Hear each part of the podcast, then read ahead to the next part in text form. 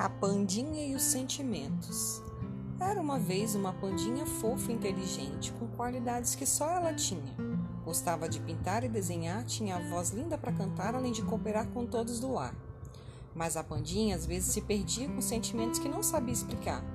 Não queria dividir a atenção dos pais com a irmãzinha, então tentava chamar a atenção sendo levada ao invés de dialogar.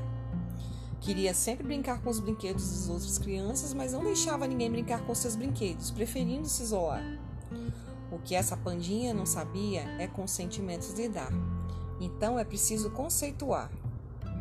Ciúme, inveja, cobiça e raiva. Vamos interpretar?